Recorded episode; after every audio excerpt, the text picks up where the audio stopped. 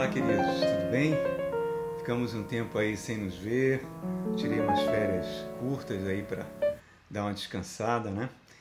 E estamos de volta fazendo a coisa mais preciosa das nossas vidas, que é meditar na Santíssima Palavra de Deus, que é a nossa vida, é o ar que respiramos.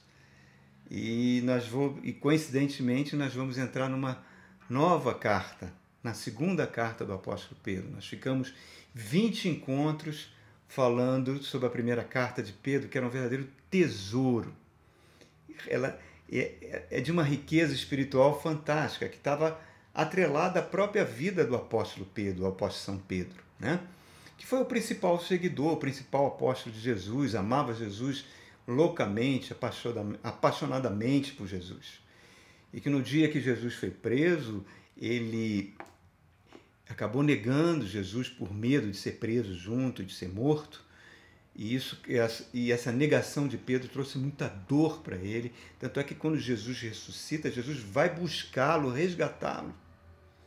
E no dia de Pentecoste, 40 dias depois da ascensão de Cristo, o Espírito Santo vem sobre Pedro e ele fica cheio do Espírito Santo e começa a ser usado maravilhosamente por Jesus em milagres, em curas, se torna uma coluna da igreja, até ser perseguido e morto pelo imperador Nero em Roma. E o interessante é que ele escreve essa epístola aqui, não, voltando, perdão, voltando à primeira epístola de Pedro, nós ficamos 20 encontros, nós falamos naquela ocasião que ele escreveu essa epístola. Nero já era o imperador de Roma, mas os primeiros três ou quatro anos do império do seu mandato como imperador, ele não perseguiu a igreja cristã. Ele estava relativamente tranquilo. Mas Pedro começou a receber as revelações no Espírito Santo de que Nero ia mudar, que o jogo ia mudar. Ia começar uma grande perseguição à igreja. A crueldade de Nero ia ser colocada toda a prova para frente. E ele pressente esse perigo que vai se abater sobre os cristãos então, naquela primeira carta, ele tem essa preocupação de preparar os crentes para os tempos difíceis que viriam, e ele usa como modelo para esse tempo difícil o próprio sofrimento do Cristo, como Jesus sendo nosso modelo para os cristãos. E ao mesmo tempo, ele está mostrando para a igreja que Deus deseja fazer que as nossas vidas, e isso é válido para hoje, seja uma vida marcada por alegria e por esperança. Deus quer fazer isso conosco. E eu faço um pequeno parênteses aqui para citar uma passagem do Evangelho muito interessante, que é uma passagem muito marcante do, da, do Evangelho de Jesus Cristo. Jesus está terminando seu ministério na Galiléia, ficou quase três anos na Galiléia, e ele então inicia sua marcha em direção a Jerusalém, onde ele vai ser crucificado. E naquele momento ele está sozinho com os discípulos, ele faz uma pergunta aos discípulos, que é a mesma pergunta que ele faz para mim e para você. Ele pergunta aos discípulos: Quem as pessoas dizem que eu sou? Aí os discípulos, olha, uns dizem que você é João Batista que ressuscitou dentre os mortos, outro diz que você é Elias, outro diz que você é o profeta Jeremias, outro diz que você é um dos profetas. Aí Jesus para, olha para aqueles doze homens e faz uma pergunta: E vocês? Quem vocês dizem que eu sou? É a pergunta que Jesus está fazendo para mim e para você. E tenta pegar o cenário aí. Está diante daqueles doze homens um jovem homem de 30 anos de idade, 33 anos de idade. Um jovem homem, né? Com roupas comuns. Hum, eles viram o mestre dele está diante deles, mas é um homem, incorporado no homem. E de repente, o apóstolo Pedro aponta para esse homem que é Jesus e fala algo fantástico. E fala: Tu és o filho do Deus Altíssimo. Isso é tão chocante, irmãos, porque é como se ele estivesse dizendo, em outras palavras, parafraseando Pedro: É como se ele estivesse dizendo assim: gente, vocês não estão vendo que esse homem aqui diante de nós é Iavé? É Jeová? É ele que abriu o mar vermelho para o povo de Israel. Foi ele que criou todas as coisas do universo. Foi ele que criou o universo com o poder da sua palavra. Está diante de nós o próprio Deus encarnado. É, irmãos, isso é uma revelação fantástica. E Jesus fica tão impactado com as palavras de Pedro que fala: Pedro, não foi carne e sangue que te revelou isso, quer dizer, não foi nenhum ser humano, mas sim o meu Pai que está nos céus. Quer dizer, ele recebeu uma revelação direta de Deus. E logo em seguida, Jesus vira para os discípulos e fala: Olha, eu estou indo para Jerusalém, eu vou ser entregue aos gentios, eu vou ser espancado, vão cuspir em mim, vão, vão, e depois vão me crucificar, vão me matar numa cruz, e depois de três dias vou ressuscitar. E diz que Pedro pega Jesus pela mão, leva num cantinho e começa a repreender Jesus falam que como se ele estivesse dizendo assim: Que isso, rapaz? Você veio para ser rei, para reinar. Que negócio é esse de morrer, de sofrimento? Para com isso. E Jesus se afasta, olha na face de Pedro, olha para os apóstolos, volta a olhar para Pedro. Ele estava vendo algo que nenhum dos doze estava vendo e olha e fala direto com o diabo, que estava usando a mente e a boca de Pedro e fala: Arreda Satanás porque você não cogita das coisas de Deus. Reparem, ele no espírito, ele percebeu que o diabo estava usando Pedro. Por que, que eu dou contando essa história? Por que estou trazendo à tona essa passagem do Evangelho? Antes de iniciarmos essa carta. Porque é o método do diabo até hoje, irmão. O método satânico até hoje é Satanás entrar nas igrejas, nesses 2021 anos, de igreja cristã e usar pregadores, pastores, padres, quem seja, quem estiver pregando o evangelho num púlpito, tirando a cruz de Cristo da vida das pessoas. Porque todos nós temos que tomar nossa cruz, irmãos. Jesus falou: nesse mundo passareis por tribulações. Então, quando você ouve uma mensagem que muito comum em muitas igrejas hoje em dia, igrejas que ocupam canais de televisão, igrejas muito que têm milhares de membros, é muito comum a mensagem venha para Jesus e pare de sofrer. Essa mensagem, irmãos, é do diabo. Essa mensagem não é de Deus. Porque a Bíblia não fala em momento algum que nós vamos parar de sofrer nesse mundo. Que esse, é um, esse mundo é o, ele se tornou um ambiente de sofrimento. Esse mundo não tem nada a ver com o mundo que Deus entregou para Adão. Adão, ao entregar esse mundo ao poder de Satanás, transformou esse mundo num ambiente de sofrimento. Então, não temos como fugir disso. O sofrimento sempre será uma realidade nas nossas vidas, irmãos. É muito importante que a gente entenda isso. Mas com a presença do Espírito Santo em nós, com a presença de Jesus em nós, nós vamos passar pelos vales, pelos momentos dolorosos, sempre adiante, sendo cuidados de forma amorosa por Deus. E vamos crescer no meio das tribulações e das lutas. Por isso que quando a gente olha Pedro naquela primeira carta, a gente vê alguém que está em prontidão para abraçar o sofrimento caso ele venha. Estou pronto. Estou pronto para servir Jesus. É um homem que tinha tudo para ter uma vaidade imensa, mas ele abre mão de qualquer tipo de vaidade, abre mão de qualquer prestígio e vai escrever aquela carta maravilhosa, e essa é segunda carta que é linda, belíssima, e você vê que é uma sabedoria que não vem de nenhum livro escolar.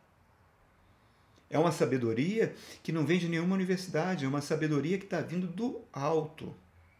Aquele Pedro brigão que puxou a espada, que cortou a orelha do soldado, não existe mais nesse, quando ele escreve essas cartas.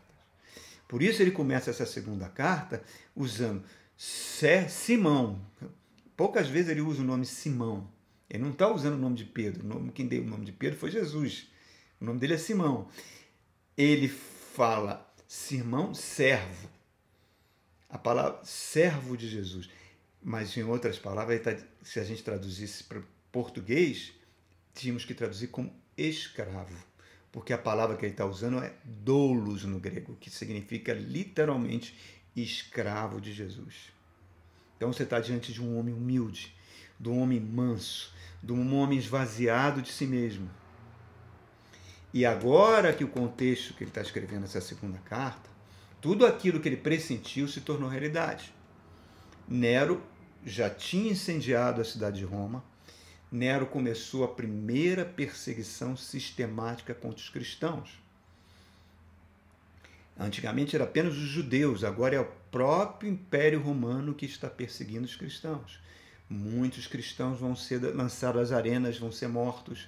Muitos cristãos vão ser crucificados. Muitos cristãos, Nero vai amarrar em postes, vai jogar piche, vai tacar fogo nos cristãos. E dentro desse contexto todo, o próprio Jesus está revelando a Pedro: Pedro, chegou a sua hora de partir para o martírio, você vai morrer nas mãos de Nero, e vai acontecer isso. Ele escreve isso aqui na carta. Agora, reparem que, que seria mais urgente? Se você sabe que vai morrer, se você está vendo um, um, tirano causando morte e destruição, um rolo compressor de, do Império Romano passando por cima das igrejas, o que mensagem você daria para as igrejas? Qual é a mensagem da segunda carta? O que, que você diria? Eu acho que a mensagem seria o quê? se fosse nós. Ai, gente, se esconde, se, se, toca na sua casa, não diz que é crente, vira um agente secreto de Jesus, preservem as suas vidas. É isso que a gente vai ver nessa carta? Não. Ele vai falar a coisa mais importante para a igreja naquele momento. Cuidado, cuidado com algo que pode causar uma devastação muito pior do que a que Nero está fazendo qual é, apóstolo Pedro, essa devastação? O falso evangelho. A mensagem que Satanás está pregando dentro das igrejas. Isso é muito pior do que morrer nas mãos de Nero. Porque você está diante da palavra fiel e verdadeira de Deus, que está no Evangelho, contra uma palavra falsa e mentirosa, pregada por falsos pastores, por falsos pregadores. Pedro está falando, isso é muito pior. É a pior coisa que pode acontecer com um crente. Lembre-se que essa, essa segunda carta, ela só vai entrar no cânon sagrado, na Bíblia Sagrada, no quarto século. Ela levou 300 anos para entrar na Bíblia. E Pedro está lembrando: olha, lembre-se que vocês fugiram da corrupção desse mundo, vocês eram escravos do diabo e vocês foram purificados do seu modo de viver pelo sangue de Cristo. Então é um dever meu, seu, um dever moral, ético, que a nossa vida reflita santidade e bondade. Isso culmina naquilo que Jesus falou: sereis conhecidos como meus discípulos se amarem uns aos outros. Um discípulo de Jesus não odeia, um discípulo de Jesus não tem facções políticas, um discípulo de Jesus é tolerante, um Jesus, um discípulo de Jesus se preocupa com o seu próximo. Né? Um discípulo de Jesus é aquele que gostaria, que faz com os outros aquilo que gostaria que fizessem com ele. É aquela parábola do bom samaritano. Esse é um discípulo de Jesus. Então ele faz uma denúncia extremamente séria contra os falsos pregadores, irmãos. Que está acontecendo nos dias atuais. Nós somos lotados de falsos pregadores que enchem igrejas, que viraram coachings evangélicos, que lotam, agora com Covid nem tanto, mas que lotam igrejas. O que, qual é a marca deles? Eles pegam a palavra de Deus e adaptam essa palavra aos seus próprios interesses. Foi isso que os profetas de Israel fizeram e levaram Israel à destruição. Basta você ver no livro de Jeremias, no livro de Ezequiel. Eles desacreditam a fé cristã. Assim como Pedro tentou fazer com Jesus, tirá-lo da cruz, eles tiram a cruz do Evangelho. é você ser uma pessoa bem-sucedida, poderosa, abençoada, tudo vai dar certo na sua vida. Cadê a cruz? Nesse ambiente de sofrimento que nós vivemos. Jesus falou: aquele que quer ser meu discípulo, tome a sua cruz e siga-me. Então, eles desacreditam a fé cristã. Eles são pessoas ambiciosas e cobiçosas que manipulam a palavra, escravizam, escravizam vidas humanas e saqueiam os bens das pessoas. Provérbios capítulo 30 fala assim: a palavra de Deus é pura, ela é uma torre que se torna abrigo nos dias maus. Isso que nós estamos pregando aqui é palavra de Deus. Eu espero que, não, que ele seja abrigo para você, abrigo para mim. Que essa palavra realmente frutifique nos seus corações. E uma coisa que é muito importante, queridos, como nós somos cristãos, nós fomos comprados pelo sangue de Jesus, que é a palavra viva. A palavra que sai da nossa boca, ela tem poder. Poder para edificar ou poder para destruir. Por isso nós temos que ter muito cuidado. Muito cuidado com as palavras que nós falamos, digitamos, escrevemos nas redes sociais, nos WhatsApps, no Facebook, nos Instagrams, nos TikToks, enfim, nesses, em todos esses aplicativos de redes sociais. Temos que ter muito cuidado nos Twitter da vida. Porque se essa palavra causar divisão, se essa palavra causar acusação, se essa palavra trazer dolo, sofrimento no meio do povo de Deus, causar divisão nas igrejas, nós vamos responder por elas. Jesus falou que nenhuma palavra que é dita, toda palavra que nós dissermos, nós vamos responder em juízo por elas. A palavra é é, tem uma passagem eclesiástica que é fantástica. Gálatas já fala isso, né? Tudo que o homem semear, semear vai colher. Mas tem uma palavra em Eclesiastes diz: lançai o seu pão sobre as águas, que ele vai voltar. Se a tua palavra causou mágoas, sofrimento, separação, acusação, dolos, perturbou a vida do corpo de Cristo, você vai colher, irmãos. Você vai colher as consequências disso. Por isso nós temos que ter muito cuidado. Essas consequências podem vir em várias áreas da nossa vida. Em várias áreas. Então a gente tem que ter muito cuidado com as nossas palavras. Então o exemplo de Pedro, ele é marcante para nós. Então ele começa dizendo no verso 1 aqui que nós recebemos uma fé igualmente valiosa. Quem é essa, esse povo que recebeu essa fé valiosa? A palavra grega que Pedro usa aqui é isotomoi perdão, isotimoi. Iso significa igual, tá? Mesmo, do grego. Timói significa honra, privilégio. Então nós recebemos igual honra e igual privilégio. De quê? Para sermos admitidos no reino de Deus, que vai se manifestar de forma visível na volta de Jesus Cristo. Eu tenho uma filha minha que mora fora do Brasil e ela trabalha fora do Brasil, na Austrália, e ela, ela e o marido, eles estão num processo de obter o visto como cidadão da Austrália. É um visto muito caro, eles têm que economizar alguns milhares de dólares. E eles ficam sob constante observação do governo australiano para ver se eles podem realmente ter a concessão do visto. Por quê? Porque se eles receberem visto, eles vão ter os privilégios de um cidadão da Austrália. Vão ter uma saúde pública de altíssima qualidade, vão ter escolas gratuitas de excelente qualidade, auxílios maternidade e assim por diante. Os privilégios que um cidadão da Austrália recebe. Pedro está dizendo que os privilégios que eu e você recebemos são muito maiores que esse porque nós estamos entrando num reino que não terá fim. e que nós estamos nessa fase de observação e de concessão de vistos para entrarmos nesse reino, cuja condição para recebermos o visto definitivo é que a gente continue alicerçado na fé. Por isso que o diabo entra nas igrejas. Ele quer desviar você e eu da fé verdadeira. E ele faz isso como adulterando a palavra. Por isso que Pedro está falando, é a coisa mais perigosa que pode acontecer com a igreja.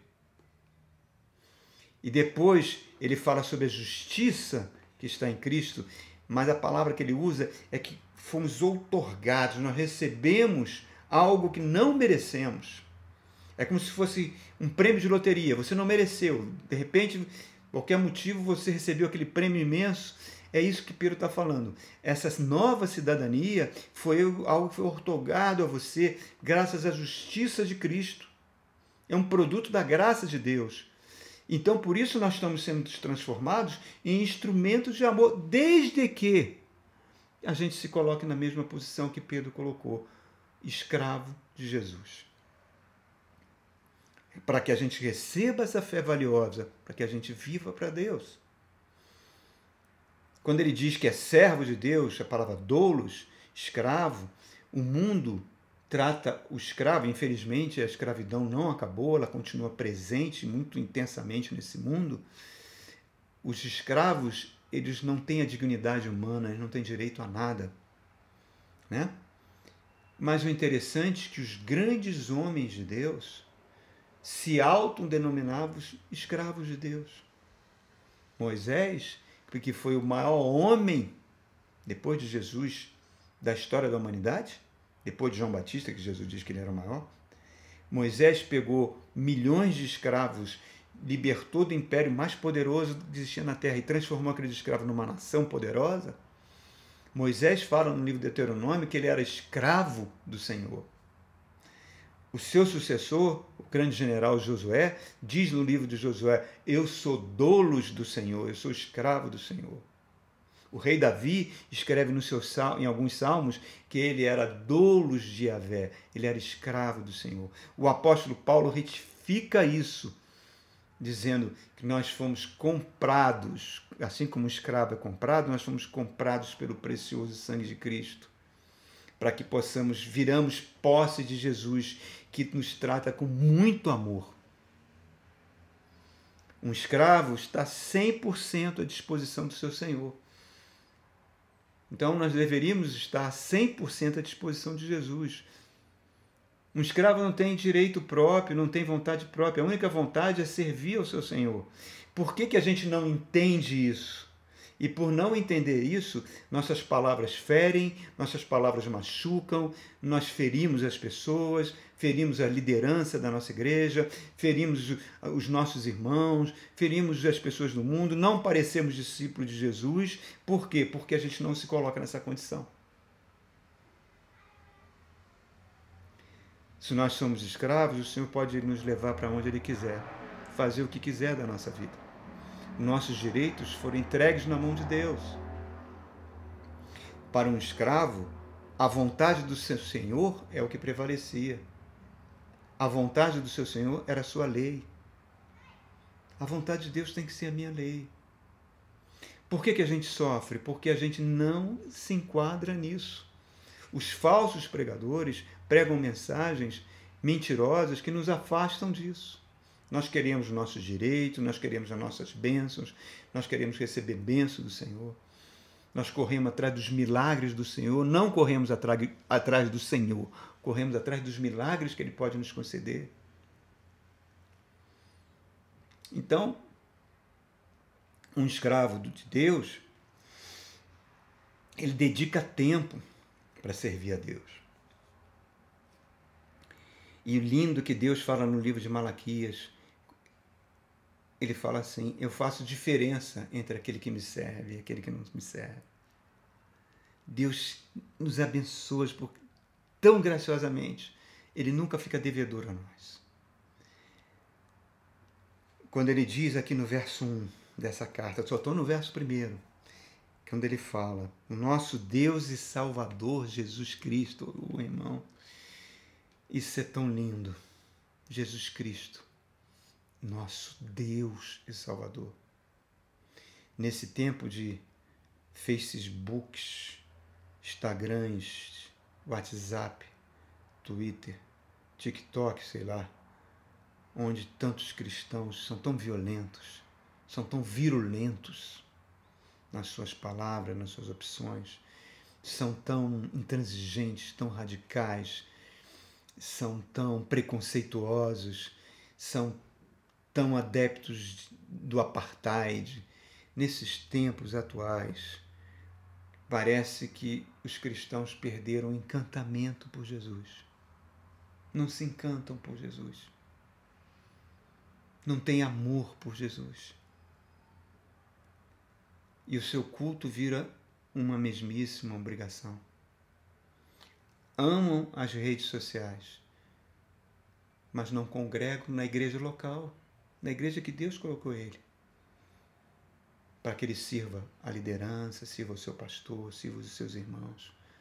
Fazer aquilo que Jesus fez. Pegar uma toalha, lavar os pés dos seus irmãos ajudar carregar as cargas um dos outros. Estou falando lavar os pés, não literalmente, mas sim na forma de ser um instrumento de amor, de compaixão, de braço amigo, de palavra boa, palavra que edifica. E quando você não faz isso, quando você se afasta, quando você vira um crente virtual, um crente de redes, um crente que fala que não precisa de igreja, um crente que diz que onde tem dois ou três, Jesus está no meio, mas a tua vida reflete tanto ódio, tanto preconceito. Aquilo que Jesus falou, que as portas do inferno não prevalecem contra a nossa igreja, nós corremos o risco delas prevalecerem sobre nós. Que a gente possa ter alegria, que a gente possa ter aquilo que o salmista fala, me alegrei quando eu fui para a casa do Senhor. Como é bom como os irmãos vivam em união. É como o óleo que desce pela barba de Arão, quer dizer, o sumo sacerdote, a autoridade daquele que Deus colocou sobre aquelas pessoas. A bênção do Senhor, ela vai sobre todos os irmãos em comunhão. Deus só atua na comunhão. Deus é o nosso Pai nosso, não é o Pai meu. O pão é nosso, não é pão meu. Deus é um Deus do coletivo do corpo. Então, que a gente possa voltar a se encantar com Jesus. Que a gente possa ser instrumento de amor para abrir portas, para levar a gente a Jesus. Não é com pregações, não é você enfiando a goela, na goela das pessoas Jesus ou a Bíblia que você vai fazer isso, não. É as pessoas olharem para você e para mim e verem que nós somos instrumentos de amor. Porque, queridos, é importante a gente entender que a igreja está nesse mundo para resgatar vidas de um grande incêndio, que é isso que Pedro vai dizer nessa carta. Esse mundo é um grande incêndio que será destruído com a volta de Cristo. E as pessoas precisam, enquanto é tempo, de ir a Jesus. Mas se a gente perdeu o encantamento, e o que, que leva à perda do encantamento? a falsa palavra, a falsa mensagem. Que a gente possa ser, ser, ser doulos do Senhor, servos do Deus vivo, irmãos. Que o exemplo de Pedro seja o meu exemplo e o seu exemplo. Tá bom? É isso aí, queridos. Deus abençoe sua vida ricamente e que você ame cada vez mais a palavra de Deus. Deus abençoe.